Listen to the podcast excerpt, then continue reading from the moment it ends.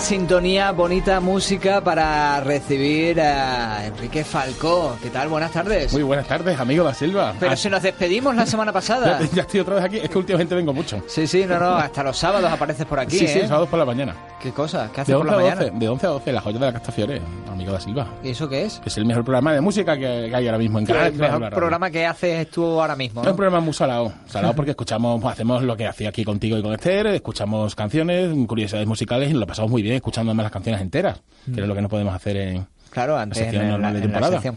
Eh, pero has querido seguir viniendo por aquí, pero estas 10 semanas vas a venir con otra de tus pasiones, con otra de, tu, Ay, de tus vicios, que de tus cosas. De mis fricadas, así la dilo, dilo, de Sí, mis sí, sí. fricadas. No, que no es malo. Tintín. Bueno, de hecho solamente hay que ver los títulos de, de mis programas. Eh, desde luego, desde luego. Incluso de tus blogs, de... Claro, todo, todo lo que yo hago en la vida Bueno, es bueno. un homenaje a las aventuras de Tintín. Aunque yo recuerdo una, una algo que te pasó cuando saliste a trabajar que te llamaba eh, Sí, Adiós, don- ¿cómo era Don Don- Limón? Claro, porque el, el, el título del blog era Don de Loch Lomond. El Loch Lomond es el whisky que bebe el capitán Haddock. Y el Donde era un arcaísmo que aparecía en uno de los cómics que significaba patrocinado por. Entonces yo me llamaba, eh, columna Enrique Falcó, Don de los, Don de Loch Lomond. Y adquirí cierta pequeña popularidad, porque claro, salía en las páginas del diario de hoy, en la web. Y un, me hizo muchísimas gracias, que siempre lo cuento, porque era, el dependiente era un gitano con gafas. Y el- la, gracia, la gracia es, siempre, él es más raro que un, que un gitano con gafas. Era un chico simpaticísimo. Una noche cuando salí del trabajo compré allí una cerveza, una Coca-Cola, no me acuerdo. Y al irme, el hombre que me reconoció quiso ser simpático y me dijo, adiós, don de limón. y me hizo, aparte que me hizo muchísima ilusión, o sea, fue más hinchado, te que- reconoce. me hizo muchísimas gracias. Pues claro, salía el hombre, él sabía lo que quería decir, pero no le salía. Que no sabía cómo era exactamente. que Era no don, don de algo, donde... donde, donde no todo el mundo es tan friki como yo. Pues hay mucha gente que le encanta Tintín, pero yo le cuento cosas de esas como lo del whisky. Y Sí, al claro, principio se echan... Claro, no, no lo saben todo. Yo tampoco sé todo. Yo no soy tintinólogo, que los hay en este país y mucho. Yo soy, digamos, tintinófilo. Ah. Amigo, amigo de, de todo lo que rodea a Tintín. Y, y hoy vamos a hablar precisamente, bueno, durante estas 10 semanas vamos a hablar de diferentes aventuras. Sí, de, de, de echar un vistazo a las aventuras porque Tintín es algo más que un simple cómic. Así le no solamente porque el dibujo sea, sea una maravilla y una obra de arte. Es por, mm, por, por el guion, ¿no? Por, por la riqueza de los personajes, por el contexto histórico en los que están escritos.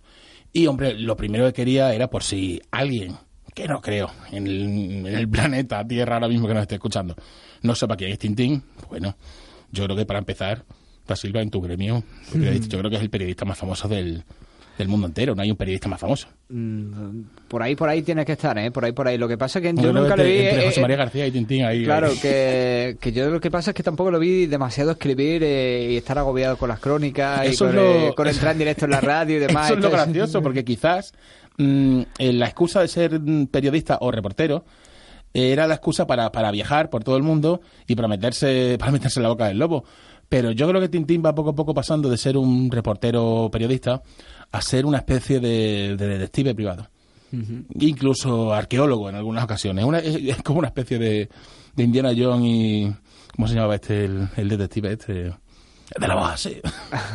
¿Y- Colombo? Y Colombo, todos juntos. Pero claro, mucho más joven, mucho más, más atractivo. Y siempre a, a- a todo el mundo le gusta imaginarse a Tintín en, en boca de los niños, ¿no? Parece que es un, una- un, un personaje de, de cómic infantil. Y yo creo que Tintín es como aquellas cosas que tanto nos han gustado cuando éramos niños, como programas como La Bola de Cristal, que sí, que lo pueden ver los niños. Y Tintín lo pueden leer los niños. Pero yo creo que cuando más se disfruta es cuando uno se va haciendo adulto y va cogiendo todos los guiños y todas las y va comprendiendo el- la complejidad de las historias y va apreciando los dibujos. Y yo creo que desde luego es un personaje que, que nuestros amigos, que ya, que ya sabemos que nuestros amigos no pueden perderse la buena música, pues tampoco deben, deben perderse las buenas aventuras En este que, caso, que nos puede ofrecer el, el bueno de Tintín. ¿Hoy de qué me, me vienes a hablar? Hoy quería hablar de lo que es la primera aventura seria de Tintín. Alguna vez, eh, fuera de, de micro, de Silva, hemos hablado que las primeras aventuras de Tintín, mm, los soviets, eh, el Tintín en el Congo y Tintín en América son, no te voy a decir pecados de juventud de su creador G, pero son muy partidistas y son muy diferentes al espíritu de lo que es el, el joven reportero en, en, su, en su totalidad. Mm, son todos, digamos, todas las aventuras en las que se mete tienen un tilde político, pero interesado, ¿no? O sea, Tintín va al, al Congo porque el Congo formaba parte del Imperio belga. De hecho, se llamaba el Congo belga. Claro, entonces el, el tema de los soviets, el de Tintín América está lleno también de estereotipos. Y ya en Los cigarros del faraón y el loto azul, que aunque sean dos, dos libros independientes, es una misma aventura, eh, Tintín ya es diferente porque ya no, ya no viaja por porque se lo hayan cargado su, su periódico.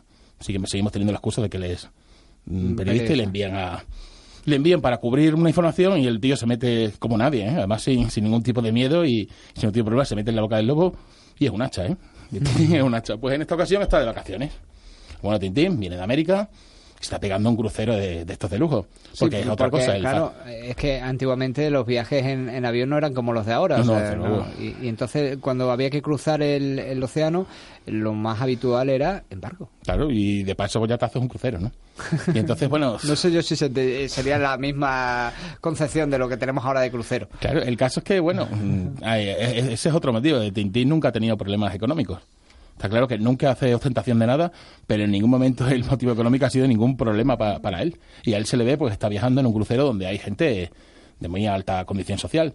Bueno, pues lo de siempre, ayudando a un, a un señor que va distraído por el barco, que está perdiendo los papeles, conoce a un, a un egiptólogo, un poco en plan científico loco, da Silva, de estos que, que, se, llama Filemón Ciclón, y poco a poco se va metiendo, se va metiendo en, en una historia rara y se pone detrás la pista de unos traficantes de drogas.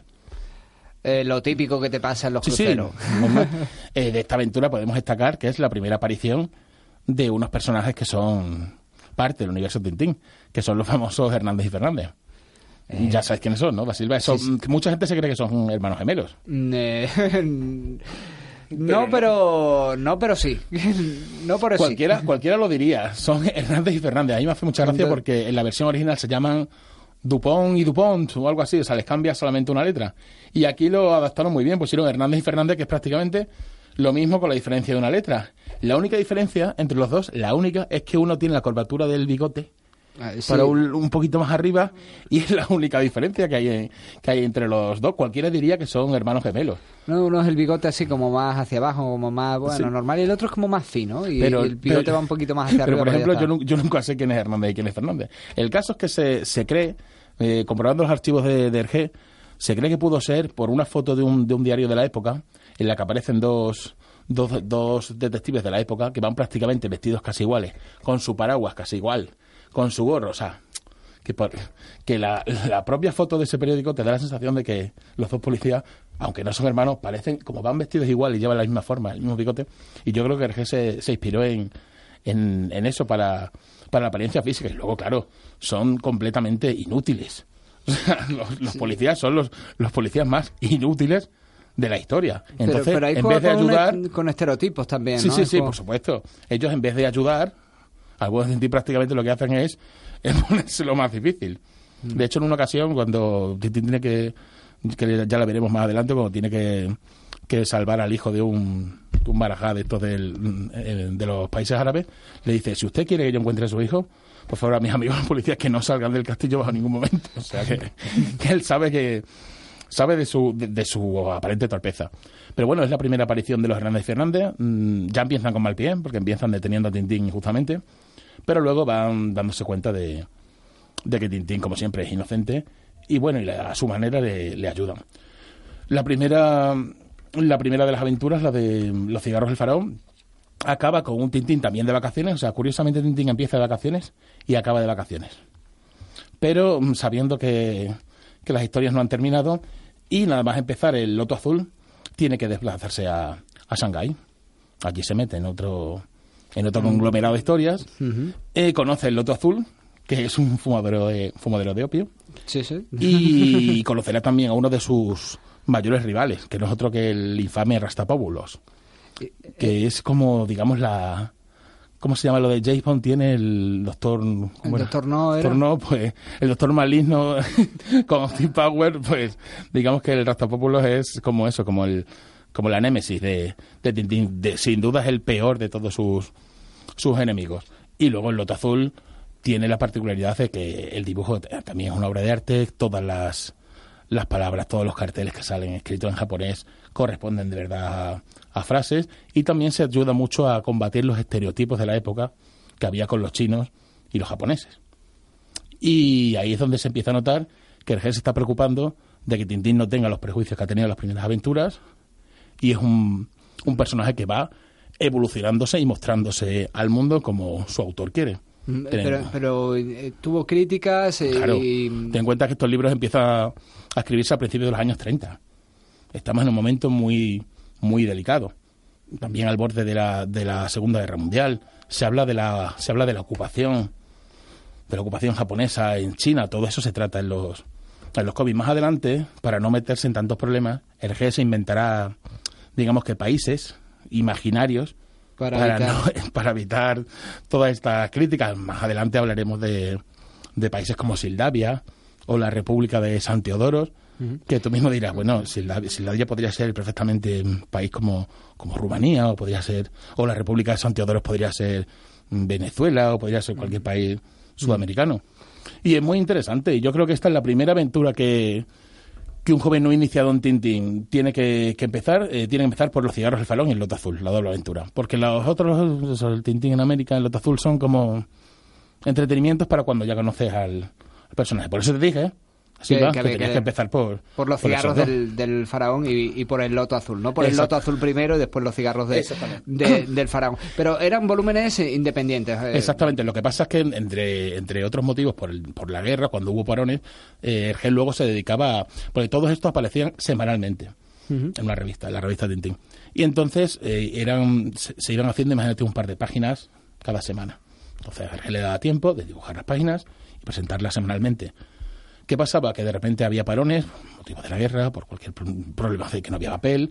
Entonces él se dedicaba, en sus estudios, a remodelar los álbumes, a colorearlos, a mejorarlos. Pasábamos de un trazo a lo mejor en blanco y negro con el dibujo en bruto, a lo mejor a, pintar perfectamente la sala de un palacio, darles adornos. Entonces, desde luego, los álbumes se han, se han convertido en una auténtica pasada. Son una obra de arte. Cualquier persona que, que dibuje verá en los libros de Tintín una- unas posibilidades increíbles. O sea, hay, hay escenas, hay barcos, explosiones, helicópteros, aviones. O sea, hay, hay de todo. Desde luego, al que le guste el, el tema del diseño, cualquier álbum de Tintín es una fuente de inspiración. Mm. Bueno, los cigarros del faraón y el loto azul. ¿No me has Es- dicho que te ha parecido a ti? Pues a mí lo que me he dado cuenta es eso, de, de más detalles y, y menos, o sea, yo tenía el recuerdo de Tintín en el Congo y, y otros más que era algo más... Más mm, infantil. Sí, algo más infantil y, y no me preocupaba yo demasiado y ahora por tu culpa, que tengo que, que releerlo, sí me he dado cuenta del dibujo. El dibujo me parece como más trabajado. La línea clara que se sí, llama. sí. Me, me ha gustado mucho más el, el dibujo, la historia. Veo que, que de repente pues tiene, tiene puntos en los que eh, defiende... eh, ahí nos, nos encontramos con personajes que critican, por ejemplo, a los orientales y, él... No eh, duda en, en cuanto ve que están pegando en defenderlo. en defenderlo, en, en ponerse sin ninguna duda en, en un bando, sin, Sí, sí, y además que se lanza con una facilidad a meterse, a meterse el lío. Es un crack este Tintín. Por cierto, hay un personaje que me encanta, que tiene que encantar, pues yo siempre que veo cualquier cosa, cualquier referencia a Portugal me acuerdo de ti. Entonces en Los cigarros del faraón también aparece por primera vez un personaje que será muy importante, que es el señor Oliveira de Figueira, Sí, sí, que sí. siempre tiene un buen, una buena copa de Oporto o de vino rosado del, del sur del país para ofrecerle a su amigo Tintín. Además, un nombre precioso. ¿eh? Oliveira de Figueira ayudará mucho a nuestro amigo Tintín en, en, En el en nuevas, en nuevas ocasiones y me encanta que ese personaje sea portugués y le encante el, el oporto y el vino, el vino portugués. Los cigarros del faraón y el loto azul. El, la- el primer el episodio de estos 10 que vamos a tener hablando de... de Yo Tintín. recomiendo que se empiece por, por esa aventura. Si te parece bien, Silva, el- la próxima semana podemos hablar dos o tres pinceladas de la siguiente historia interesante, que es la oreja rota. Mm. Bueno, pues eh, vamos con primero con esto, vamos poco, Poco a poco, poco. y luego ya con la oreja. Y luego, rota. si nuestros amigos tienen cualquier tipo de duda o pregunta, pues solamente tienen que escribirnos. Es muy fácil, Llamar. sí, y ya está, nos envía incluso un mensaje de audio vía WhatsApp. Claro, Enrique Falcón, muchas gracias. que no se nos olvide que todo esto lo podemos descargar en los podcasts. Es maravilloso, ¿eh? gusta, Y escucharlo escuchar cuando y donde quiera. Pues nada, amigos, hasta la semana que viene. Hasta luego.